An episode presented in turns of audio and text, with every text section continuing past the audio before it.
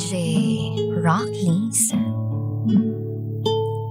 Secret Files.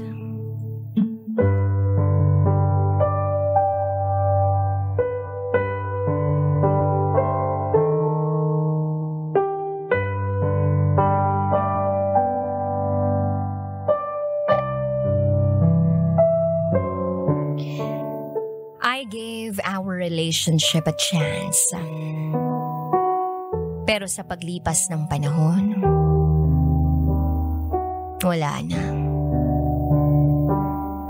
wala na akong maramdaman.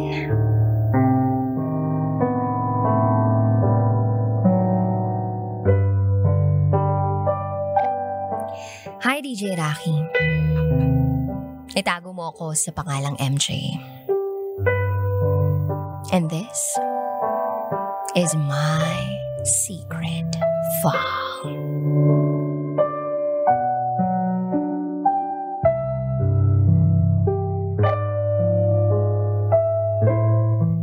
Totga, the one that got away. Lahat daw ng tao meron yan. Yung akin ay hindi kasing sakit ng naramdaman kong heartache sa first love ko noon. Kasi yung totga ko, ako yung nang iniwan.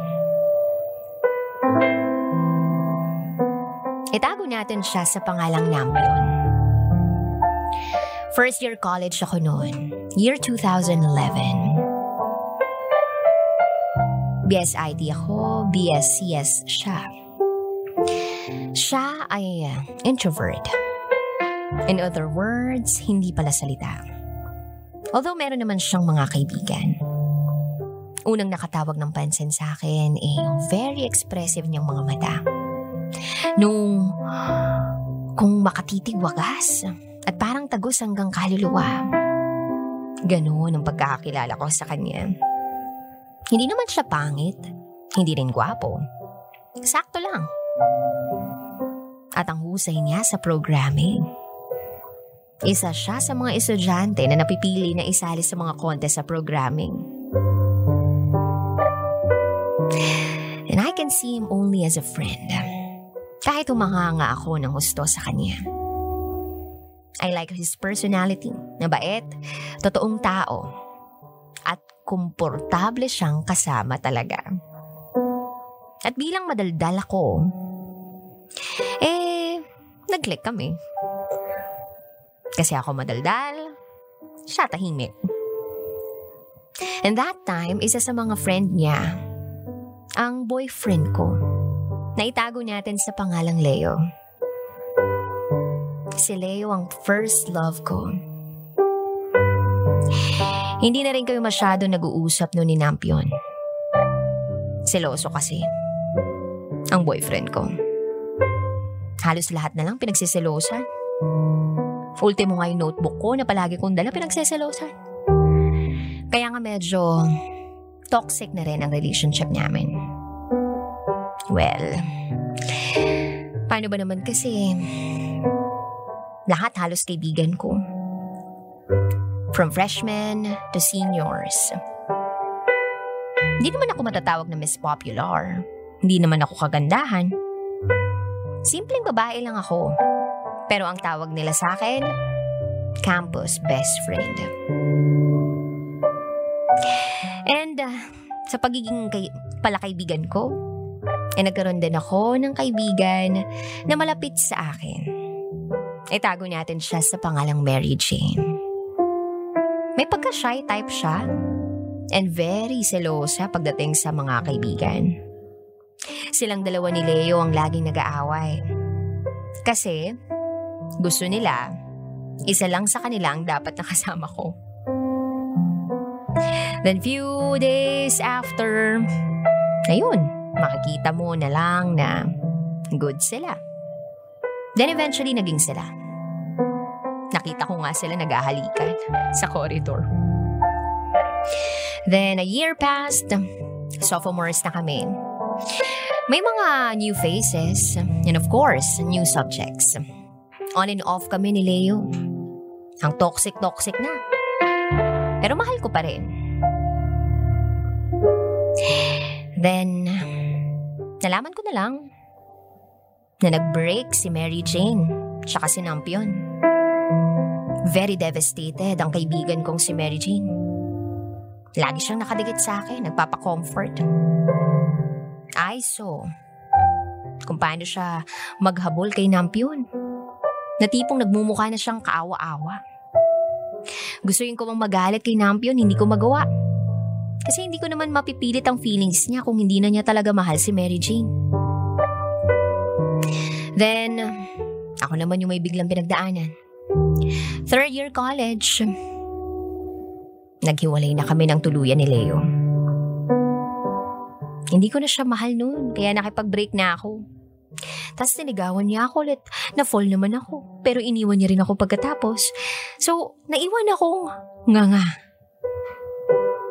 Then after ng breakup namin, sunod-sunod na ang naging problema ko. Struggle sa tuition fee. Nagkaroon pa ako ng grade na 75 sa isang subject. And family problem.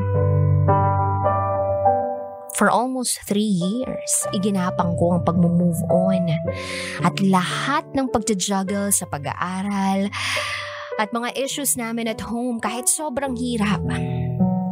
Halos itapon ko na yung cellphone ko para hindi ako ma-tempt na mag-text kay Leo. Itinoon ko ang atensyon ko sa iba, nagpaka-busy ako.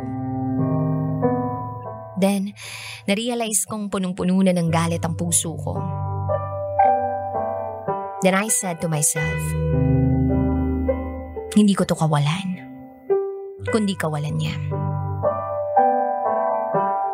Then I found myself engaging into other guys. Nagkaroon ako ng mga fling. However, hindi ko na kayang magmahal tulad ng pagmamahal ko kay Leo. Then, naging manginginom na rin ako. Hindi ko naman pinabayaan yung studies ko.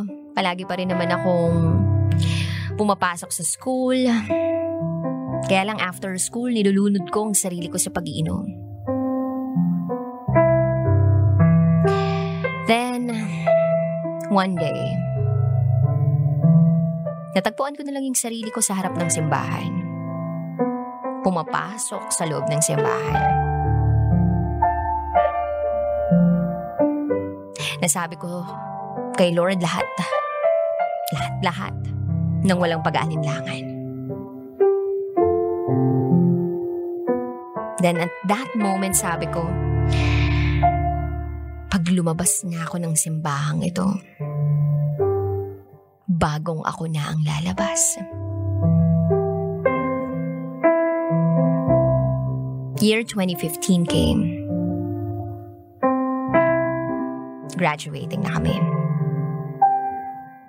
And I can also say na graduate na ang puso ko kay Leo. Moved on na ako finally. Then one day habang naghihintay kami sa teacher namin na dumating, I saw Nampion. Andun sa gilid nakatingin sa labas ng bintana. Wala siyang pakialam kahit ang ingin-ingin na namin ng mga kaklase niya. That was a day na I'll make a big U-turn sa buhay ko.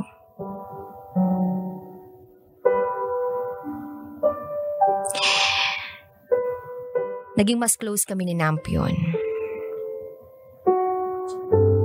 Kasi pares kaming sumali sa isang training. And then simula noon, halos kung saan-saan kami napapadpad ng magkasama kami. Sinasaniban si Nampion kapag lasing. Nagiging kabaligtaran siya ng ugali niya kapag lasing. Nagiging madaldal, maingay. Nasayaw-sayaw pa at pervert. Maginoo pero bastos ang peg. Siya ang lagi kong kasama kapag may gusto akong puntahan. Siya ang lagi kong kateks. Hanggang sa dumating sa punto na parang may kulang na kapag hindi ko siya kasama o kateks. Pasyal-pasyal lang, tambay sa park. At nagtatanong na yung mga kaibigan namin na nakakakita sa amin kung ano ba ang estado ng relasyon namin. Kami raw ba o flirt lang? Ako naman sa una, okay lang naman kahit flirt lang, walang kaso. Go with the flow, ika nga. Pero habang tumatagal, I think I'm starting to like him. And then we kissed, we hugged, we cuddled, we held hands, we laughed. Pero walang label. Shoot, ano ba talaga kami? Naiinis na ako noon kaya I made the first move. Sabihin niyo na akong desperada, malandi ako, whatever. Pero sa isip ko nan, gusto ko nang malaman. At hindi ko malalaman kung hindi ako magtatanong. Nakatambay kami noon sa isang park. And then, meron kaming nakasalubong. Unang tanong sa akin, "Uy, kayo na?" Then napatingin ako kay Nampyo. Hindi siya nagsasalita pero ang sabi ko dun sa classmate namin ay, "Oo, kami na. Bye."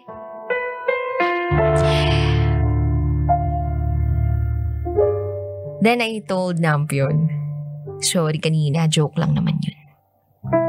And then he said, "Okay lang." Napapikit ako sa inis. Then I said, "Pero kung gusto mo maging tayo?" I asked him directly. Hindi siya sumagot. Ganito na lang, magtitigan tayo in 1 minute. Kapag ikaw ang unang ngumiti, meaning tayo na. Sabi ko sa kanya. I know that was a childish act. Pero ang nasa isip ko noon, hindi matatapos ang gabing yun nang hindi ko nakaklaro kung ano man yung meron sa aming dalawa. Lumipas ang mga segundo. Aba, humalakhak pa siya. Alang umiti ka, ibig sabihin tayo na? Tanong ko sa kanya. Wala namang siyang sagot sa akin, nakatitig lang siya sa akin. Huminga ako noon ng malalim at saka tumayo sa pagkakaupo. Then, I decided to walk him home kasi gusto kong maglakad mag-isa. Gusto kong mag-isip-isip. At habang naglalakad, tahimik lang kami. Parang pinaglilisihan kong nagtanong pa ako. Then pagdating ko ng boarding house namin, naiyak ako. Yung finally may boyfriend na ako uli. Pero umiiyak ako kasi masakit. Feeling ko na busted ako. Parang ang tanga ko. Kinaumaga, nagkita kami sa school, magkaklase kami. Lumapit ako sa kanya. Nasasaktan pa rin ako pero itinago ko kasi nga ayoko na maging awkward kami sa isa't isa. Mula nang maging boyfriend ko siya, nanibago ako. Hindi kasi siya showy tulad ni Leo. Pero thoughtful siya, malambing. Napaka-understanding. Hindi kami toxic. Kapag naiinis ako, lagi siya nagsasorry. And then graduation came, year 2015, and I finally introduced him to my parents. Nagustuhan siya agad ng parents ko. Lahat ng mga tao sa paligid namin ay sinusuportahan ang relasyon namin. But then, dumating sa punto na kinakailangan kong iwanan si Nampyon. Kinakailangan kong pumunta ng Maynila. Mag-work ba ang LDR sa amin? Bago ang araw ng pag-alis ko, nagkita kami. And we spent the whole day na magkasama.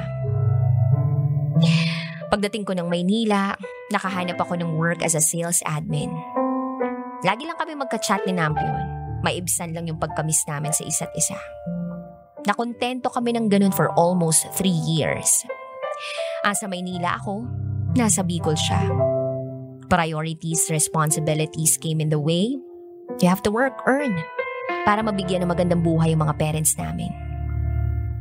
Hanggang sa dumalang pag-uusap namin. I just woke up one day.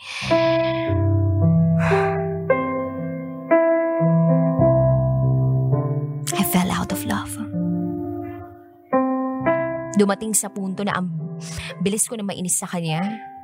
Samantalang dati, tawag lang niya, sinasagot ko agad.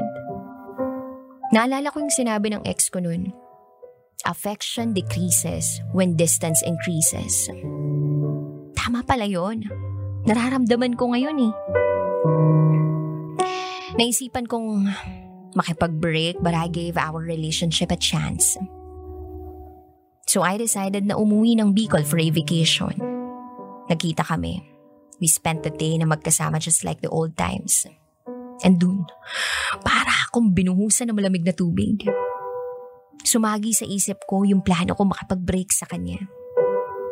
Sabi ko sa sarili ko, yung taong to, iiwan mo, na sobrang mahal ka. So doon, minahal ko siya uli. Tapos na ang vacation ko, babalik na uli ako ng Manila. And then, naging busy na uli kami. And then, I tried. Kahit busy. I gave our relationship a chance. Pero tuwing gumigising ako, hanggang sa lumipas na ang panahon, wala na. Wala na akong maramdaman. And then we broke up. Okay lang, pagod din naman na nga ako eh. Sabi niya sa akin. Pinagalitan pa ako ng kapatid ko kasi bakit daw nakipag-break ako. Saktong patay pa ang lola ni Nampyo. Wala nang parents si Nampyo. Lola na lang ang tumatay yung nanay at tatay nila. Mula pagkabata. Ang sabi ko naman sa kapatid ko, ayaw ko ng pilitin. Ay, di naman na rin healthy. Wala na akong maramdaman. So after our breakup, hindi na siya nag-text. In-unfriend niya ako. Umalis na siya sa GC ng barkada, binlock niya na ako sa FB. Nandun yung gulat sa akin pero sa isip ko tama lang yung ginawa ko. Kaysa sa paulit-ulit ko siyang masaktan. I went on with my life. At ganun din siya. Year 2020, I gave birth to a healthy baby boy. Right now, DJ Rocky, I'm happily married, a mom of a 2-year-old baby boy, and I'm so blessed na binigyan ako ng napakabait, hardworking, at mapagmahal na asawa. Grateful ako na napakabait din ng anak ko. It's been 3 years. At masasabi kong sinampyo ng totga ko. And up until now, wala kaming closure. So I opened my other Facebook account, then searched for his profile. Meron pa naman pala siyang Facebook. And I'm so happy knowing that meron na rin siyang pamilya. Anytime soon, manganganak na ang asawa niya. And to you, Nampyon, kung naririnig mo man ito, alam mo na ikaw ang itinutukoy ko sa sulat kong ito. Sobrang masaya ako para sa'yo. Sa totoo lang, binigay ka sa akin ni Lord. Ikaw ang answered prayer ko noon. Pero alam kong hanggang doon na lang talaga yung kwento nating dalawa. Palagi kang mananatili sa puso ko. At may special na parte ka rito. Alam kong hindi mo pa ako kayang patawarin sa ngayon. Pero hihintayin ko na sana dumating yung araw na yun. Sapagkat sa paraang yun lamang tayo makakalaya. Hanggang dito na lang po. Muli, ako si MJ. At ito, ang aking secret file.